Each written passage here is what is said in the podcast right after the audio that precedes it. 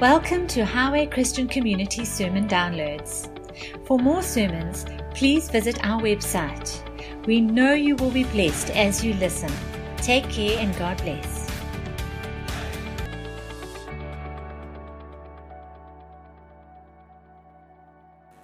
Good morning, everyone. It's been a while since I've been up here, and um, just a, a, little bit of context for what, what is going on and transpiring. Firstly, um, we've been in the country 10 years, and we arrived in the UK, in, from the UK to South Africa fairly, well, very broken um, after spending 14, 15 years church planting in the UK. Wheels fell off, came here, broken. We were only going to come to South Africa for one year, and here we are 10 years later. But this church has been a church of restoration for us. It's been a, it's been a place where um, I, I, wanna, I, I, want to um, just thank Steve because Steve said we were in a few other churches, and a lot of churches have a lot of conditions. If you're going to play on the stage, you've got to go to all the prayer meetings, read the Bible, tithe, wash the pastor's car, and uh, there's a whole long list of things you've got to do. And I said to Steve, I said, Steve, I'm, I really love to lead worship, but I've got to tell you, I haven't got the stomach to get involved in all of that stuff. He just said, just come as you are. He said at that time, Kerry wasn't, wasn't ready to come back to church. And that's absolutely fine. And he never put any pressure on my wife to come to church at all. In fact, in the last all six years, there's never been any pressure. And that alone has been the part of the restoration. He allowed a place for us to be able to restore at the pace the Holy Spirit was taking us. And for that, we want to really say thank you, Steve. It's just been a place of restoration. So, so it's, uh, it's going to be a bit of an emotional morning, but um, so uh, nine years ago, sitting somewhere around here at a Rob Bell, Rob, Rob Bell, Rob Rufus meeting, get the right Rob. I had a tap on the shoulder, and a good friend of mine, Mike Ward, who I was on church planters with 17 years before that, said, I can't believe it's you. And I said, I can't believe it's you. I tried to ignore him for 17 years. And um, we had a coffee, and, and I had this crazy idea of how we could save energy for very large companies. No one had ever done it before, and it required uh, borrowing millions of rands to do it. And I, I told Mike this crazy idea, and he, if you know Mike, he's a, he's a gizmo on spreadsheets. He spends the whole night getting really excited and uh, puts his spreadsheet together. How anyone gets excited about a spreadsheet, I have no idea. He phones me the next morning. He says, We've got to do this business. We've got to do this business. So I say, Okay, well, where are we going to find a couple million rand from? He says he, he knows somebody, introduces me to somebody, and um, over the last nine years, we've built a business up to 50 employees that has a global reach.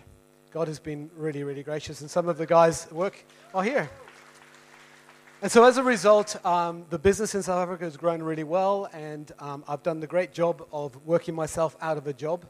Um, and so, the, the team in Energy Drive has asked if I would go to the UK and just give it a, a kick and take charge of it and grow it for the next 12 to 24 months. So what I've been doing is been doing two months in South Africa and one month in the UK, and all we're going to do is switch, switch that around, do two months in the UK and a month back here. So you will see a lot of us around, um, but just not as much as we go. Do you all understand where we're going? So we're not running away, we're just changing our focus. But Steve asked me if I would just say a few words, preach, share something, and there is a, there's a life message inside me that, that I've carried ever since uh, I believe I found that moment when Jesus took away my sins, hence the songs. And so I just wanted to share this life message with you. I guess lots of us have life messages, and this life message is simply this. If you can put it up on the screen for me, it's a heart of joy. Because I believe that without a heart of joy, we're dead in the water. Without a heart of joy, we have nothing that the world can't give you to be totally honest with you. There, the, the USP of being a born again Christian, a Christian who knows Christ, is a heart of joy. If you don't have it, you ain't got it. It really is as simple as that. If you, ain't, if you don't have it, you ain't got it. And I, I just have, my heart has been full of the joy of the Lord from a little kid. But this 10 years has been a journey of me strip, a stripping away of religion there's been a stripping away of religion. Again, Steve has been very gracious. There's been times when the stripping away of religion almost stripped away my faith. And some of you have probably been there where you're asking questions of your faith, deep rooted questions. Even does God really exist? Is this just a game? And Steve, right through it all, didn't throw his toys out the cot. We, we wrestled together. But you know what God is? God has this wonderful, He doesn't let go of you. And when you're stripping yourself away of religion, He just has this way of getting back through you. And I would say today, I'm stripped of my religion, but I'm stronger in my faith. And the journey to a heart of joy starts with a stripping of religion. Because religion is everything that joy isn't. Um, religion is what I was brought up in. It, it's a bunch of rules and regulations and things you have to do. But, but the whole real power of the gospel of Jesus is joy, unspeakable and full of glory, right?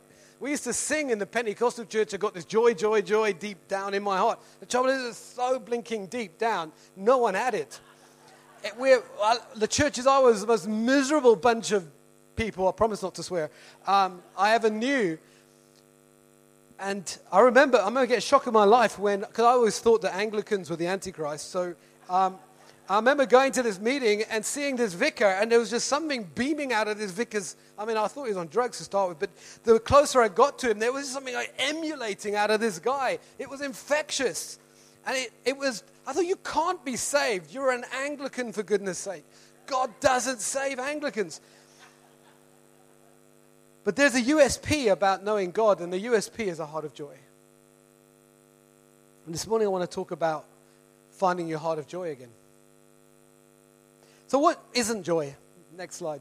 I haven't got my clicker thing. Joy is not an emotion. Happiness is an emotion. Sadness is an emotion. Despair is an emotion.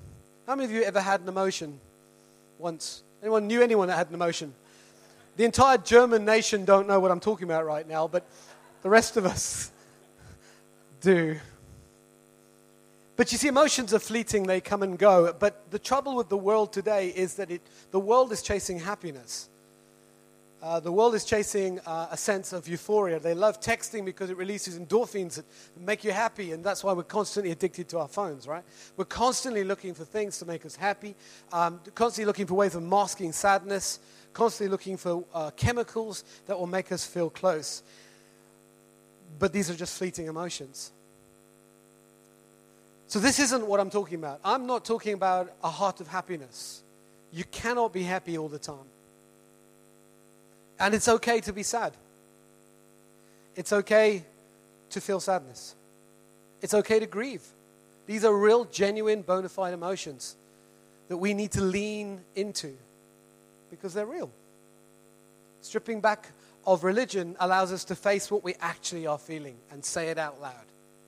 I feel disappointed. I feel grieved. I feel angry.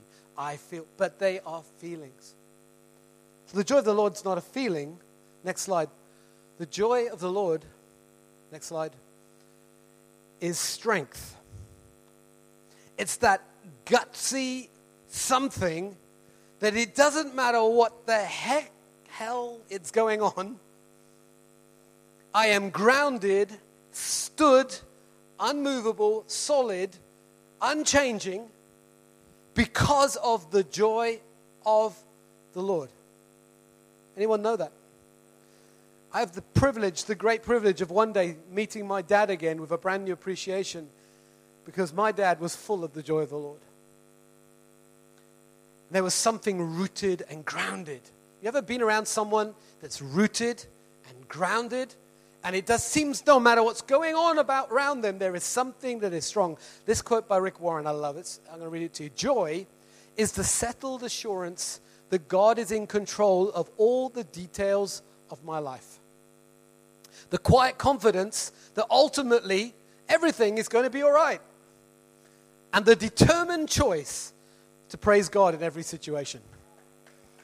I'm going to say that again because if there was a black American church, you'd be pulling your hankies out right now. Joy is the settled assurance that God is in control of every detail of my life. You're not getting it. I'm going to say it again. Joy is the settled assurance that God is in control of all the details of my life. The quiet confidence that ultimately everything is going to be all right.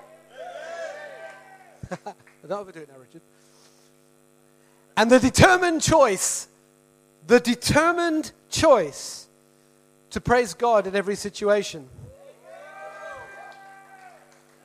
I stood in a car park two years ago, and we were six hours away from losing our business. We were about to go under. And one of the employees actually sits here and doesn't know this. I stood in the car park and I said, God, I know that what you have started, you will finish. And there is a quiet assurance that it's going to be okay. And I'm still standing. Yeah, yeah, yeah. I'm still standing. Yeah, yeah, yeah. I'm pressed but not crushed, persecuted, not abandoned, struck down but not despair. Because the joy of the Lord is my strength. It's not an emotion. Happiness comes from what others say, but joy comes from what God says. What has God said? What has God said? You see, when you stand in the car park facing the ruin of your own business, the only thing you have left is what has God said? What has God said? Because that's the joy of the Lord that comes from the Word of God that dwells richly inside of you. Nehemiah 8:10 says this the joy of the Lord is my strength. You all know that? The story of Nehemiah is fantastic, but he, what is he saying? Saying to the Israelites who are coming out of captivity when all around them and everything in, in sight is pointing to destruction, slavery, and being bound, but yet Nehemiah prophesies, you know, prophecy does. Prophecy speaks how you will be tomorrow, not how you are today. And he prophesies to them, let the joy of the Lord be your strength. He says, no matter what the circumstances around you, or what you're going through, or what you're feeling, or what emotion you may be feeling right now, it doesn't take away from the joy of the Lord, which is your strength. And because of that joy, something rose up in a whole Israeli nation where the Israelites could no longer hold them down. Sounds like a million songs coming to my mind. Talked to some of the Holocaust survivors, and one of the only things that kept some of them going was the fact that they knew that they knew that God was there in the camp with them. You see, the joy of the Lord isn't about making your life nice. The joy of the Lord is about God being with you in the mess. Tell that to a Holocaust survivor. Tell that to Paul in Philippians, Philippians, when he's in jail and says, Again, I say rejoice. I've been beaten one lashing le- less than death. I've been shipwrecked. I've been persecuted, thrown into jail. And yet I still thank God. I still praise God. I still put the name of God on my lips because the joy of the Lord is my strength. So I love this scripture. This is my mom's favorite scripture. She'd say, Dave, weeping comes at night, but joy comes in the morning. Dave, weeping comes at night, but joy comes in the morning. It's an assurance, it's a gutsy kind of in your face problem. You might be having your moment in the spotlight but joy is coming in the morning. We've got a Pentecostal meeting going on here, I can feel it. But the, the more I strip back religion, the more rooted I get right back into those early days where you, something grounded and determined and in your face starts to rise from within you. To be a Christian does not mean to be religious. Talk to my friends at work, they'll know I'm not religious. But it does mean being rooted and grounded. So, weeping may endure for a night, but joy comes in the morning. It's hope, the joy of the Lord, hope. But let's ask this question then where does joy reside? So, where does it live? Well, joy resides in our heart. The heart is the container of joy. And here we come to the life scripture that I carry and will carry around. If you talk to my kids, they know it off by heart because that's what they heard me say to them almost every day. Above all else, above all else. When a scripture says above all else, it's a pretty important scripture. Would you agree? It's a fairly important scripture. So, above all else, guard your heart. For everything you do flows from it. Think about that. Don't just, don't just nod along. Just think about this. Above everything, guard your heart. For everything you do flows from it. Think of it. Everything that you do, your life right now, is flowing from a place called your heart. The condition of your heart determines the outflow of your being. The condition of your heart determines the outflow of your being. If all that comes out of your mouth is curse, judgment, cynicism, then what is the condition of your heart? If all around you is destroy and destruction and sadness, then what is the condition of your heart? Above all else, are you getting this? The most important thing, I used to say to my kids, is guard your heart. It's the only one you're going to get. So, what does that mean? Luke 6:45 from the out of the mouth speaks a good man out of the good treasure of his heart brings forth good. An evil man out of the treasure of his heart brings forth evil but out of the abundance of the heart the mouth speaks. Isn't that fantastic? If you want to know what someone is like listen to them for a while. Just listen to them for a while. The second thing if you want to know someone's like see where they spend their money. That's the other thing. Because where a man's treasure is there his heart will be also See where a man spends his money, you'll know where his heart is. So, what causes our hearts a loss of joy? Proverbs 13 12. You want to put that up for me? Next slide. Hope deferred makes the heart sick, but a longing fulfilled is a tree of life. Hope deferred makes the heart sick, but a longing fulfilled is a tree of life. Sick heart, tree of life. Which one do you want? Sick heart, tree of life. Sick heart, tree of life. This is the reason, it's the essence of why we lose the joy. Because we had hope in the wrong place.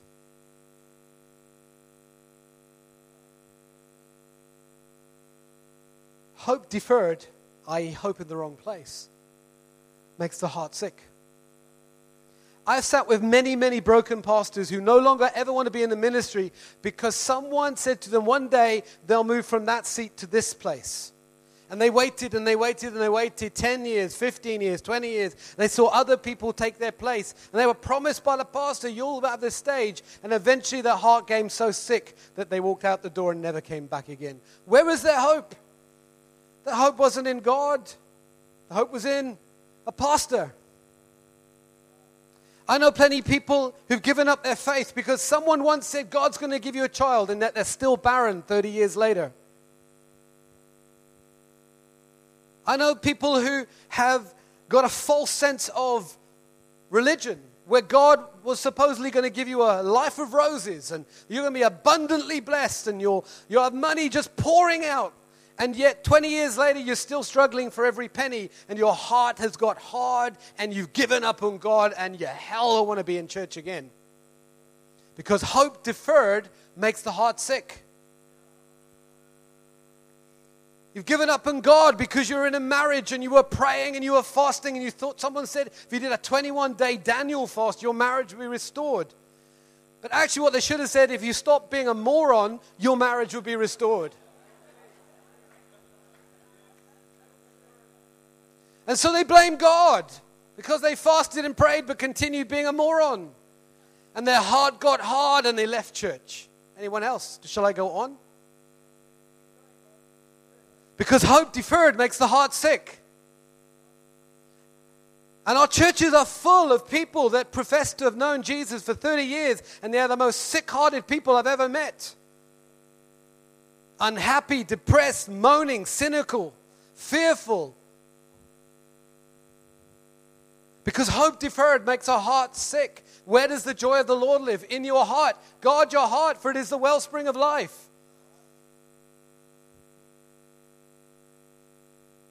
The USP of Christianity is joy. Lose that, you've lost everything. Unique selling proposition. It's a technical term. The fact is that there are people this morning in this church, as there are in every church around the world, that are actually disappointed with God. You're just sick to the back teeth with Him, to be honest. He's let you down over and over again. I bought into the lie, God. I bought into that thing that when I give my life to you, my life's going to be fine. I bought into that. No, you bought into the lie the preacher gave you. I bought into the lie that if I keep giving 10% of my money, I'll, the bonds will be full and there'll be storehouses full of everything. And yet I'm tithing, and yet I'm as broke as I was before. Because you're not going to get joy out of a system There's a few more cows coming. Hope deferred makes the heart sick.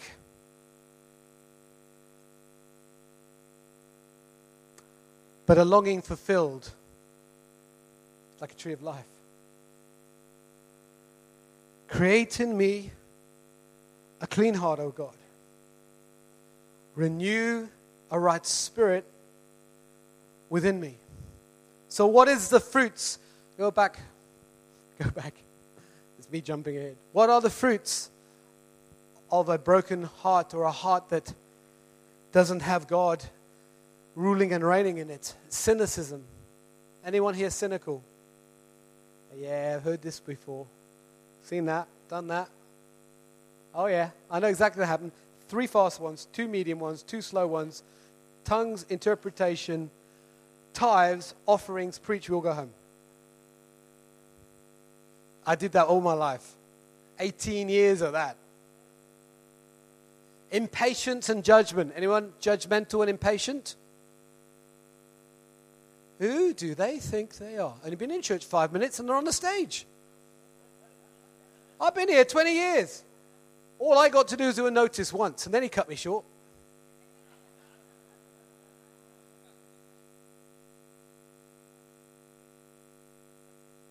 Sense of being overwhelmed. When we lose a grip of who we are in Christ, suddenly we're at sea. Because the joy of the Lord is our anchor that holds us. Felt. I love that all the Pentecostal words come out. Steadfast, unmovable, always abounding. Anyone feel they don't belong anymore? It's because our hearts have lost its joy. So King David starts in Psalms 51:10. Create in me a clean heart, O God, and renew a right spirit within me. And fear. Create in me a clean heart, O God. Renew a right spirit in me. Do not cast me from your presence or take your Holy Spirit from me. Have you ever got to that place when you've been on your journey of stripping religion that suddenly you feel like you stripped it so back that the Holy Spirit's left? I've got there.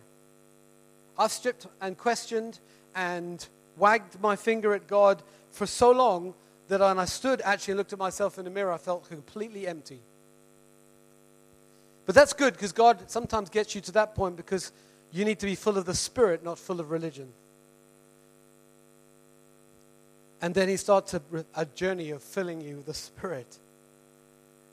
Restore to me the joy of my salvation. Now, we're going to finish this uh, morning service with that song that we started with, where we talk about the joy of my salvation. And um, I'm going to pray that the joy of the Lord comes and fills more people's hearts this morning. Because the joy of the Lord is something that isn't just for a moment, but it's something that's going to fill us for eternity. How do we protect this heart? The first thing we need to do is we need to let go and let God off the hook for all the promises that we thought He said to us, but actually He didn't. This morning, you need to let God off the hook for some of that stuff because a lot of that stuff He didn't actually say to you. You know what God said?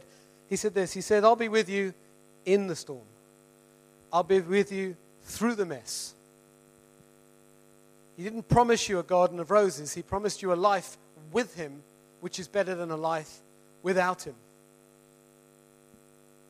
And we need to let God off the hook of having a life that's rosy and go back to finding the joy of God in the situation.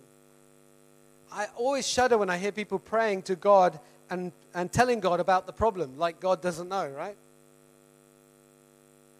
I love that when Psalms say, I even run to the ends of the earth, and there you are. You're like, you're like, you're like always with me. It's like I can't go to the bathroom without you being there. He has seen you literally naked. He still loves you. Believe me. Only a mother can love that sometimes. There is absolutely nothing you can hide from him. And that's what religion does. It's so nutty. Religion thinks that God didn't see the porn, that God closed his eyes to the lie, that somehow God wasn't there when you did that. That's just nuts. And if he still loves you then, how much more does he love you now? so stop pretending. Stop living a farce. Just be you. You can't become holy. You just are holy. I'm getting excited about this because is just this is what it's about, I guess. All right, couple things, and we're going to close it here. What are the couple things that we can do to help guard our hearts? Next slide. First one is this gratefulness. Start a spiritual discipline regime of gratefulness. Take five seconds and tell someone sitting next to you one thing you're grateful to God for. Go.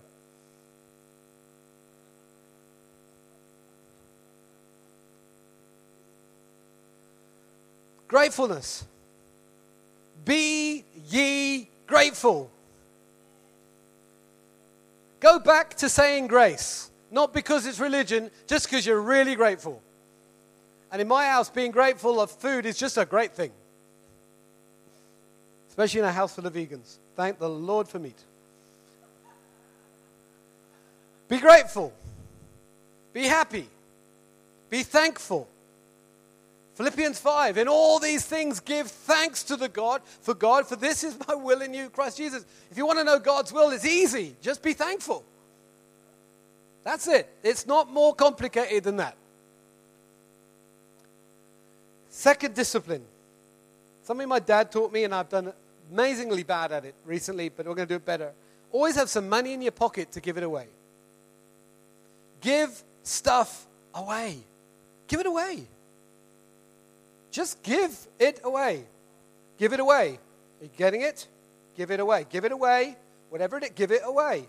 Except to Harley, you can't give those away. They're God's blessings. The rest of it, you can give away.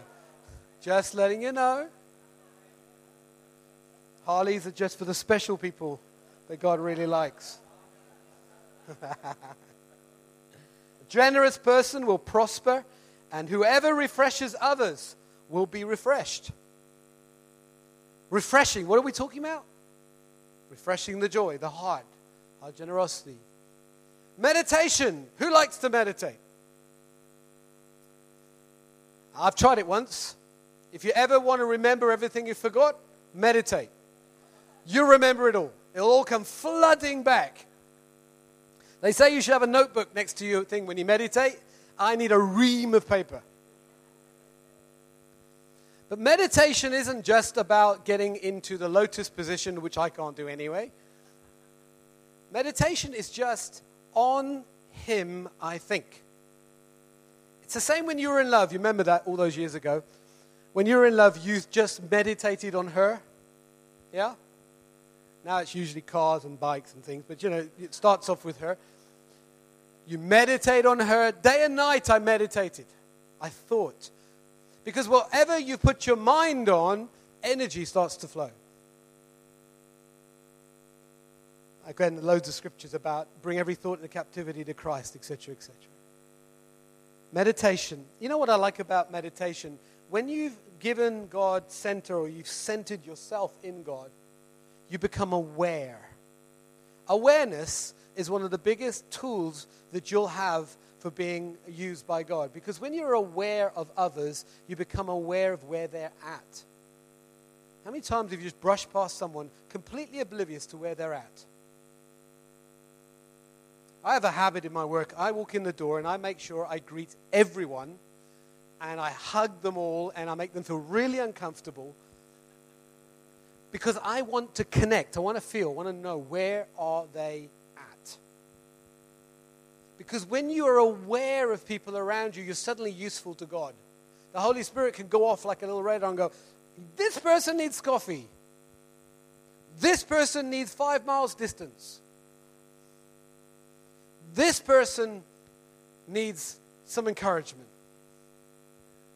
How aware are you of people around you, or are you just one of these guys or girls that just spends like here? Become aware. Next one humility. Humble heart. But the thing I love about humility is it leads us to this word, which I love more than anything, and I'm going to skip right to it, is kindness. Just be kind. Just be kind. Practice kindness. Practice kindness when you buy your food. Practice kindness at work. Practice kindness at home. I'm going to embarrass my daughter in law who's sitting here, and she just has really challenged me around be kind with your words. I grew up in a family full of boys, and suddenly I have a daughter in law living in my same house, and I'm learning to be kind.